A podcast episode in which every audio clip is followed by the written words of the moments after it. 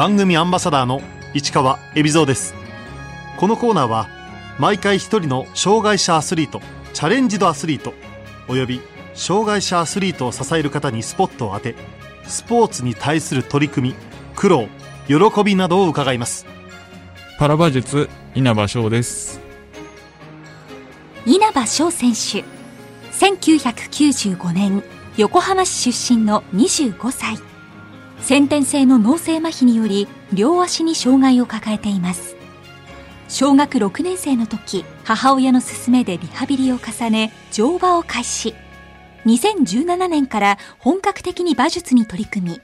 2018年アメリカで行われた世界選手権に日本代表として初めて出場を果たしました。2019年の全日本パラ選手権ではグレード3クラスの3部門で優勝。来年の東京パラリンピックでは日本パラ馬術界初のメダル獲得を目指します。稲葉選手は生まれつき両足に麻痺を抱えています。基本的には自分で歩けたり日常生活には問題ないので歩けますし馬を乗ってる時なんかもそのやりにくさは感じますけど特に支障をきたすほどの問題はないかなと思ってます。少年時代は野球に夢中でした子供の時は野球やってて、まあ本当に純粋に他の子供たちと一緒にキャッチボールしたり、ノックを受けたりっていうのをしてたんですけど、まあその中で、あの、当然走るのが遅かったり、どうしても反応が鈍かったりする部分もあるので、まあできる範囲でっていうところで配慮してもらいながら一緒にやっていたって感じですね。その後、小学6年生の時に乗馬を始めた稲葉選手。きっかけはお母さんでした。最初は、まあ野球をやめて、その後もまあ体を動かすものを何かしたいっていうことで、その時に、えー、その馬に乗るっていうのが自分の体感だったり、リハビリにもなるんじゃないかっていう話をまあ聞いたりして、そこから母に勧められて乗馬クラブに行ったっていう感じが一番最初です。その時はまだあの馬にも触れ合ったこともなかったですし、イメージは湧かないまま、はい、半ば連れてかれちゃったぐらいな感じで始めたのが一番最初です。最初は横須賀市にある乗馬クラブに行きました。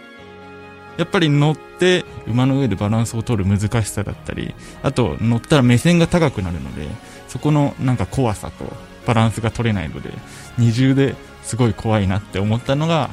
は覚えてますね。しかし稲葉選手が本格的に馬術を始めたのはずっと後のことでしたなかなかそのただ乗るっていうのと競技っていうのはその時の僕のイメージも違いましたしもっとなんか遠くかけ離れたものっていうイメージがあったんですぐにじゃあそこに行きますっていう風にはならなかったですね。もともと動物が好きだったっていうのもあると思うんですけどその中でこう細々と続けてたっていう感じですかね。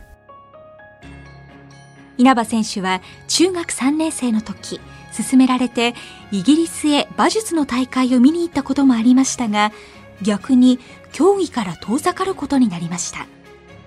それまであの日本でもそんなに大会自体は多くなかったのでちゃんとしたのを見たことがなくてその時がまあ初めてほぼ初めてのような状態で行ってなんか清掃もしてて雰囲気もすごくあってあすごい場違いなとこに来ちゃったな自分っていうのが印象でまさか自分が目指すとかそういうのは思わなかったですねその当時は。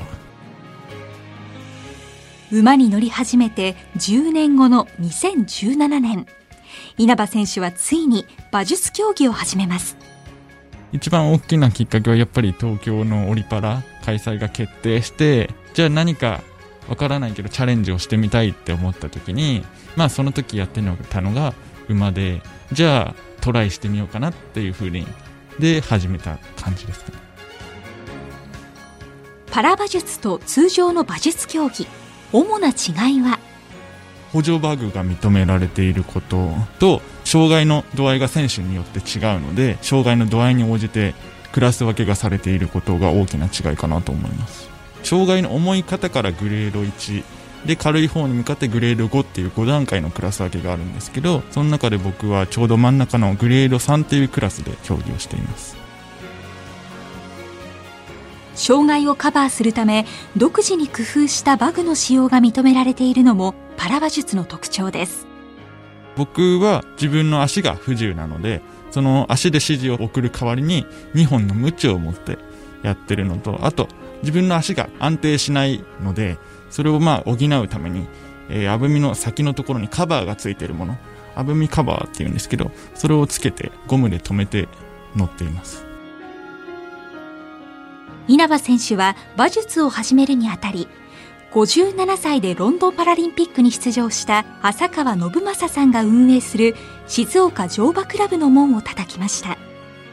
僕が始めた時点であと3年。でそれまでを大して競技としてはやったことがない中で最短距離でどうしても行かなくちゃいけない。ってなった時に静岡乗馬クラブの浅川さんがロンドンパラリンピックに出場以前された方でそこまでの道のりというかステップをよく自分で体感して知ってらっしゃる。やっぱり最短距離で行くには知ってる方のとこでやるのが一番かなっていうので連絡を取らせていただいた感じですね。じゃあそういうつもりならこっちもそういうつもりでやるからっていうので引き受けてくださってはい。それからはもうずっとどっぷり練習漬けっていう感じですね。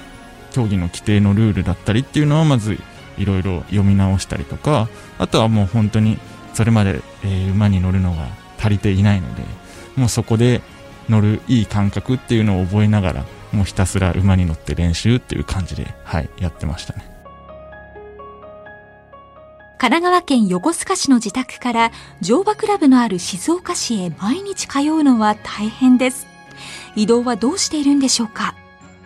まあ今もそうなんですけど、だいたい水曜日から日曜日は静岡に、浅川さんのご自宅に、えー、居候みたいな形でいさせていただいて、で、えっ、ー、と、静岡乗馬クラブちょうどキューバ日、馬を休みさせる日が月曜日になるので、日曜日の練習が終わったら自宅に戻って、用をやって、また水曜日の朝に静岡に行くみたいな感じで、そのサイクルで、はい、練習してます。練習では、1日どのくらい馬に乗っているんでしょうか？えー、1日に、まあ、何頭乗るかとかにもよるんですけど、まあ、他の競技とこれも違うところは、自分の体だけではないので、馬の体力とかもあると、だいたい1頭30分ぐらいですかね、乗ってる時間は。他に馬の手入れもそうですし、道具の手入れもそうですし、そうなってくると、1日僕は今だと3頭から4頭ぐらい乗せていただいてるので、乗ってる時間とすると、まあ30分かける4頭だとしても2時間くらいですかね。稲葉選手は競技を始めると同時に現在所属するシンプレックスに入社しました当時は全く実績がない中どう自分を売り込んだんでしょうかシンプレックスに関しては障害者アスリート雇用みたいな本当に面接とかの時にもう実績はないですけどこれからこうしていきたいですっていうのでもうそれだけしか僕も伝えることができないのでその思いを伝えさせていただいて最終的にご縁があったっていう感じですかね。費用面では会社からどんなサポートを受けているんでしょうか？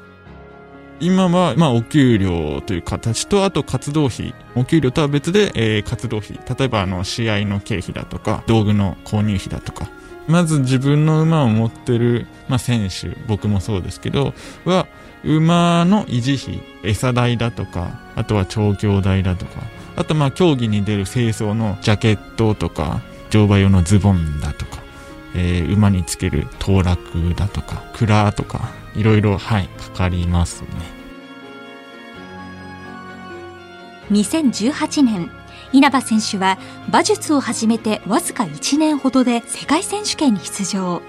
まずそこに出場権を取るまでに予選というか日本の選手の中でも4人しか出られなくてっていうので予選を勝ち抜かなきゃいけなかった時があってその当時は僕はそこに出るのが目標だったのがやっぱり上を目指してる方たちってこういう言い方が正しいかどうかはわからないんですけど出るのはある種当然でそこから上を目指してメダルとか入賞とかを目指してる方はやってるんだなっていうそこの意識の違いっていうのをすごく感じてじゃあ自分も今度はっていうので思って、はい、今にはすごくつながったいい経験だったかなとは思ってます。